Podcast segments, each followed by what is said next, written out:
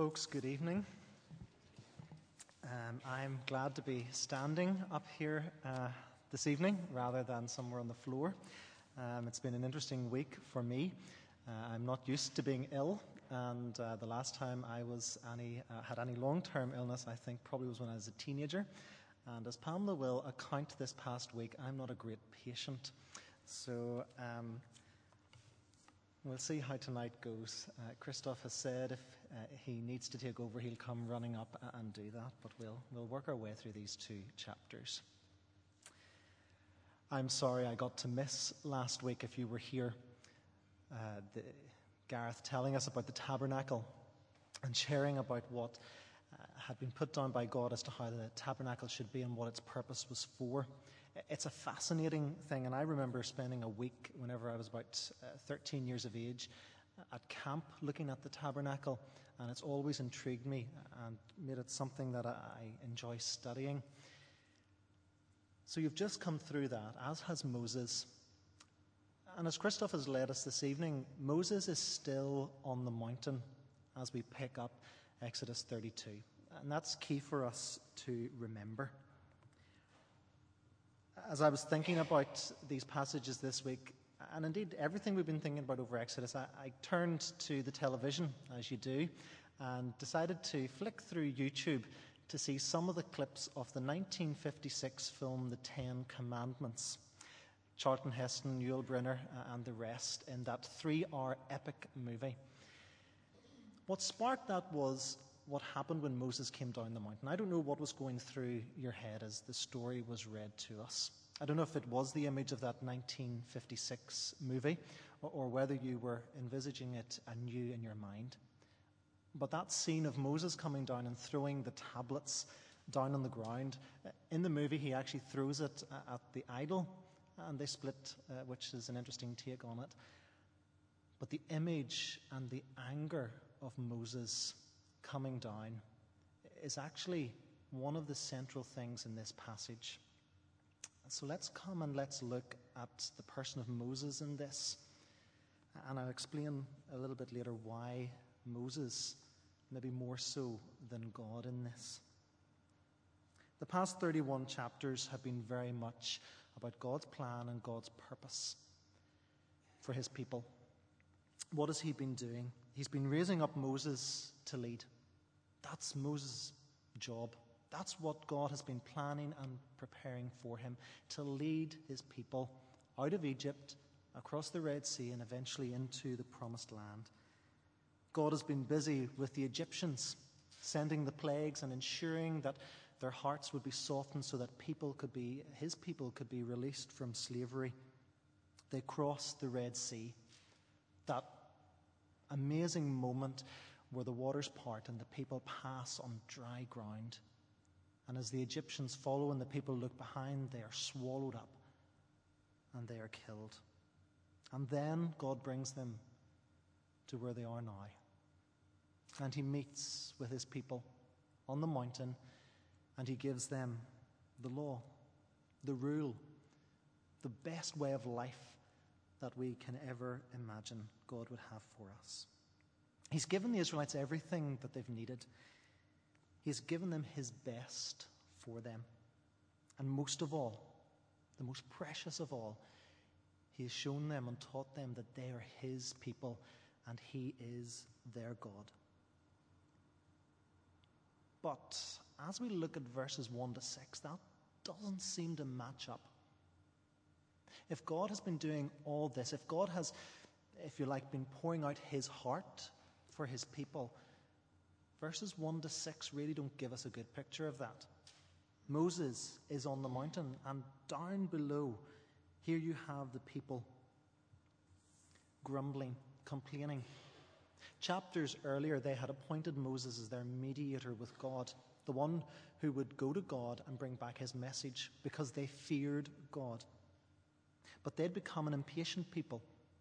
Moses had gone up the mountain and hadn't come back quick enough for them to be able to hear what God was saying to them. Listen to the language that they, as, that they use as they turn to Aaron and they say, Come, make us gods who will go before us.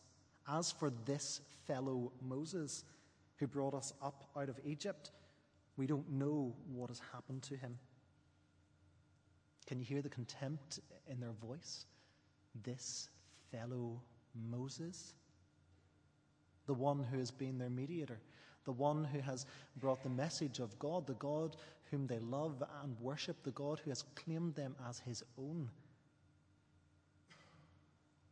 They were treating him like the hired help. He hasn't done what we want quick enough, so let's go another way. And so they do. They want to create an image of God. So Aaron gets to work.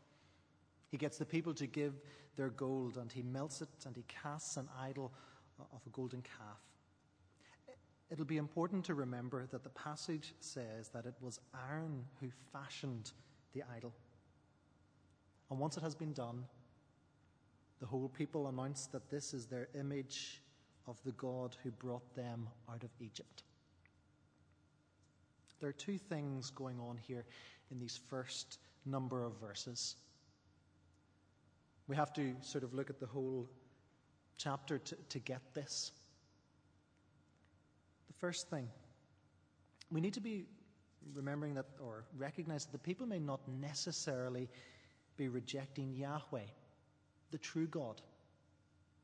There's nowhere do we get that indication that they are actually rejecting Him, but certainly they are rejecting the second commandment. You shall not make for yourself an idol in the form of anything in heaven above, or on the earth beneath, or in the waters below.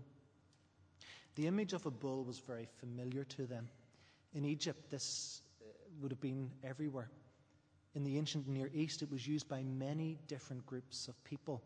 The bull was seen as a, as a strong figure. And so, what they would do, they would build this image. And it was anticipated that the presence of their deity, whoever their God was, would dwell above the strength of the bull.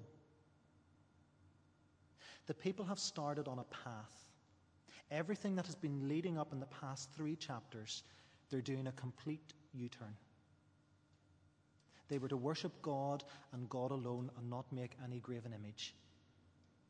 What are they now doing? They're not worshipping God alone. They may not have rejected Him, but they're worshipping an idol rather than the true living God. And as we'll see, they will offer sacrifices and they will worship. But it is all very different from the image that we are given, uh, that is given to Moses and accounted for us, that is given by God. They're doing a complete U turn. Almost, it's almost a parallel universe for them as they decide what they want to worship and how they will worship it. God says to Moses in verses 7 to 8, They have become corrupt. They have been quick to turn away from what I com- commanded them and have made themselves an idol. So the people are becoming like every other nation. Do you remember earlier that they didn't want to become like any other nation? And now they have by putting up a false idol and a false image of a God that they would worship. So that's the people. The second thing is the person of Aaron and his actions. Aaron was made and put into a position where he would have the spiritual responsibility for the people. He would organize how this new community would worship God. He would spiritually guide them and he would expound on the teachings of God. Moses, when he comes back down the mountain, challenges Aaron in verses 21 to 24 and says, What have you done? And at first, Aaron pleads that Moses wouldn't be angry. And then, as he recounts the story, he leaves that key piece of information out. I, I passed it earlier in verse 4. We read that Aaron fashioned the idol, but in verse 24, Aaron tells Moses that he threw, uh, he threw the gold into the fire and miraculously out popped a golden calf. Amazing in the space of a couple of days how a story, or indeed how a neck, can be saved through telling lies. It is interesting that Moses doesn't react. Is it so far off the scale that Moses thinks to pot with this, I'm going to focus on the issues that are going on. The people are going around and are wild. Or does he actually accept? Okay, fair enough. I think, and I think we would all suggest that Moses turns his attention to the greater sin of the community and deals with the whole sin rather than just the individual things that have happened along the way. But either way, Aaron had not done what he was supposed to have done. He was supposed to lead the people. He had been given the laws and he had eaten at that heavenly meal in chapter 24. And yet, he gives in to the desires of the people. And who's the one? Who's the one that is witnessing all this and is feeling the absolute pressure of it? It's the one who's been appointed as mediator. It is Moses. He has been with God and he is now back down and dealing with the people. The image that we have in this whole chapter is an image of disappointment. And it leads to that great conversation between God and Moses in verses 7 to 14. It's a conversation that begins the three messages of chapters 32 to 34. There's first of all rebellion, there's mediation, and then there's restoration. We're going to pick up restoration in chapter 34 after Easter. And we have seen in the story already the rebellion of the people. But our focus is the mediation.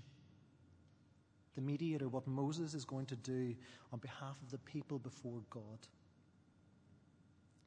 See, whenever this conversation is going on, Moses is completely oblivious to the events that are happening down the mountain.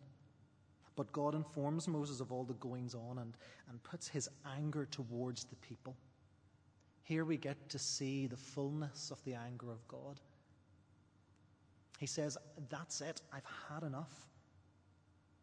Even his language in verse 7 no longer is it my people Israel, but he refers to them as your people and whom you brought up out of Egypt. Of course, God meaning Moses' people. It's as if God is washing his hands completely of this people that he did so much for.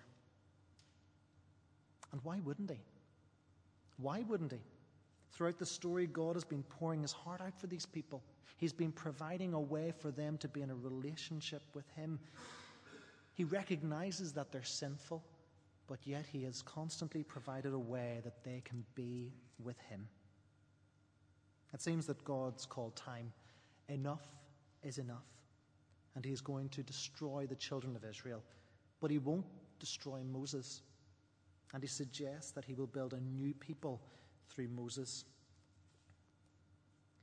And now we get to see the braveness of Moses. Because Moses says, Now, God, hold on, wait a minute here. I don't accept what you're saying. From verses 11 to 14, Moses speaks on behalf of the people. He speaks as their mediator. He reminds God of his promises to Abraham, Isaac, and Israel that he would be their God and that their people would be his people and the generations would number the stars in the sky and the grains of sand on the ground. Moses also puts God's reputation into the argument by suggesting that the nations around the Egyptians, namely, will see God as a vindictive God who only brought the people out into the desert to kill them. Scripture doesn't give us a verbal response from God, but it records that he relented from his anger.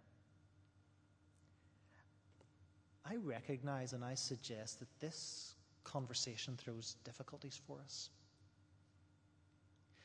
We, as evangelicals, believe and affirm that God is sovereign and that God is mighty.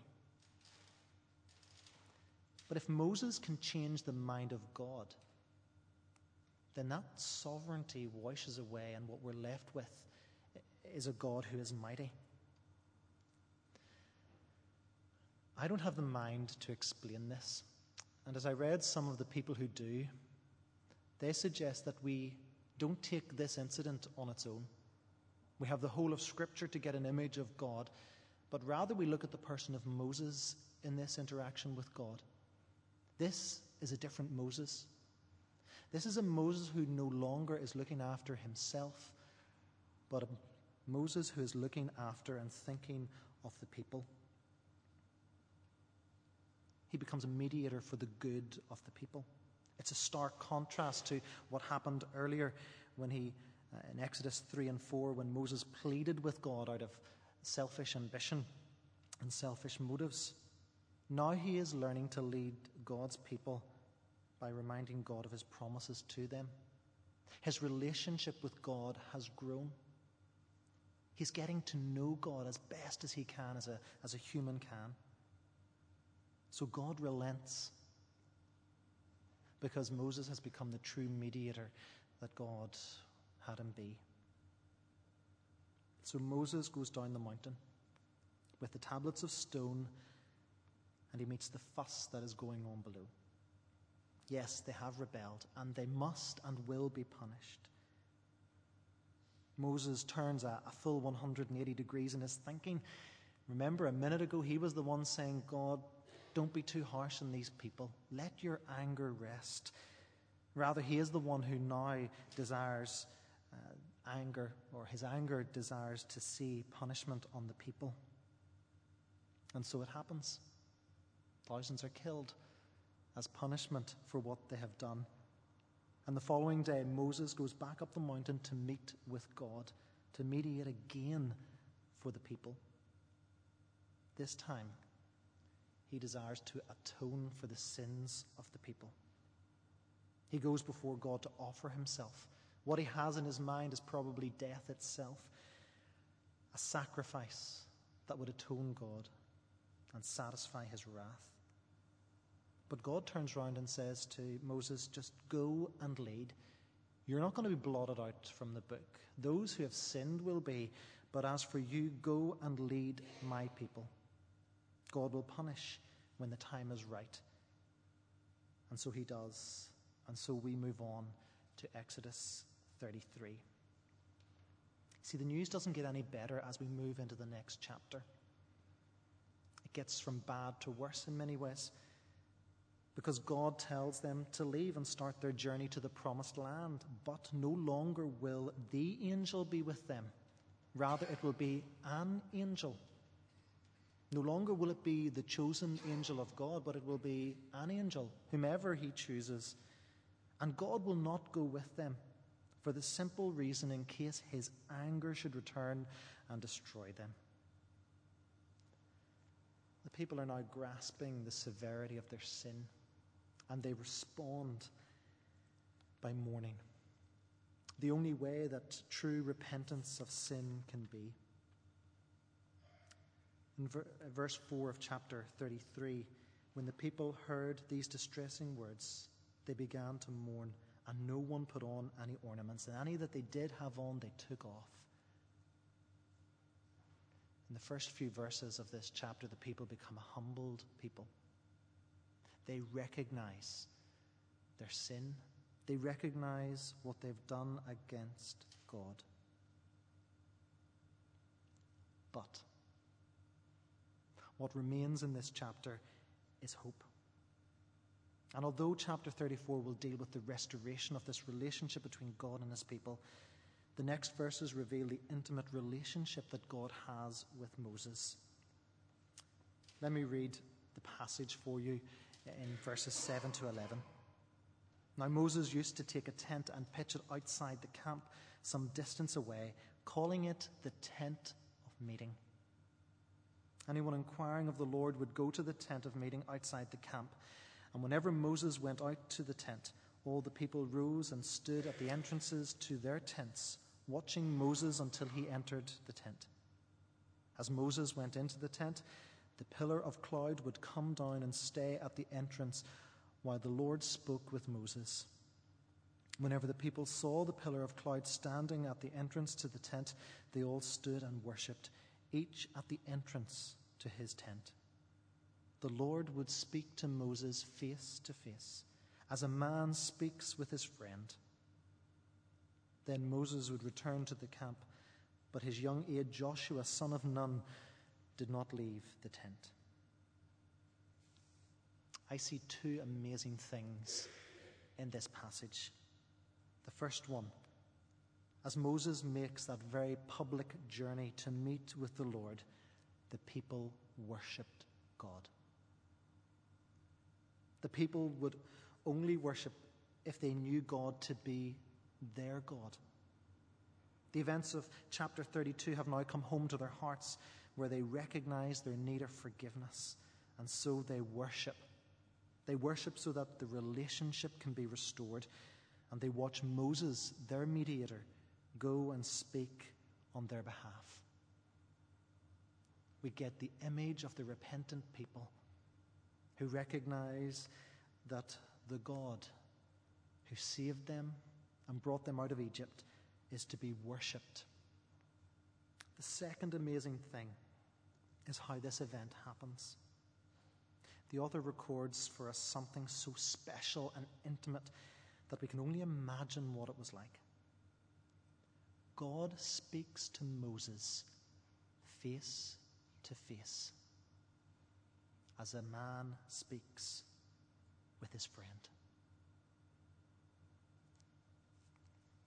This is the level of their relationship. God knows Moses inside and out, and Moses is beginning to get to know God. Can you imagine a relationship like that? From what we know about Scripture, we know that Moses most likely didn't see God. And later at the end of Exodus 33, we'll see that. But what this is describing is the intimacy between God and Moses. This verse, time and time again, since I was of the age of knowing what it meant only a few years ago, of coming across it again, has come back to me time and time again. And it sparked in my mind what a relationship of this nature is like. It also speaks to my heart of how far of a distance my relationship with God is, the distance that has to be covered. But this is the hope, and the final section brings this hope. Again, Moses is before God in verse 12. And with great boldness, he asks to see the glory of God. And this is what God says. And the Lord said, I will cause all my goodness to pass in front of you, and I will proclaim my name, the Lord, in your presence. I will have mercy on whom I will have mercy, and I will have compassion on whom I will have compassion. But, he said, You cannot see my face, for no one may see me and live. Then the Lord said, There is a place near me where you may stand on a rock. When my glory passes by, I will put you in a cleft in the rock and cover you with my hand until I have passed by.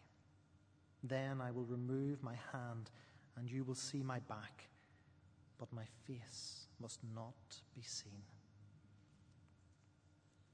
What a picture! What an image! Moses has just been in the tent. He's asking for help and reassurance and leading the people. He wants God to show him the way. And Moses, Moses pleads with God that his presence will go with the people. And for a second time, the Lord agrees with Moses and assures Moses that his presence will go with them. And the boldness of Moses now comes in this incident. Moses has been successful in his mediation and more. He has communed with God and his glory. And this is the hope. This is the hope of Exodus 32 and 33. The people. The people had turned their back on God. They weren't going to bother anymore. They thought they knew what was best and what was right, and they did it.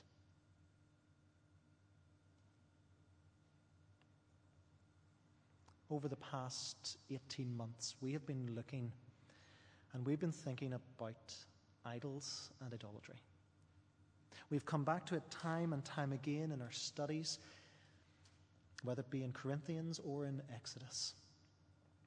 And we have shared together, we have helped each other get through our devotion to idols.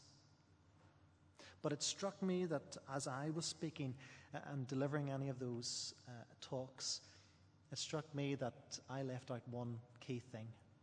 Because it may be fine for me to stand up and say, get it sorted. But whenever we look at the example of the people in Exodus, what did they do? They came back to God and they worshipped Him. That has to be the way, always the way of coming back to God and worshipping Him. He receives us, He loves us because we have a mediator, one who mediates on our behalf. And this is the great hope that we have.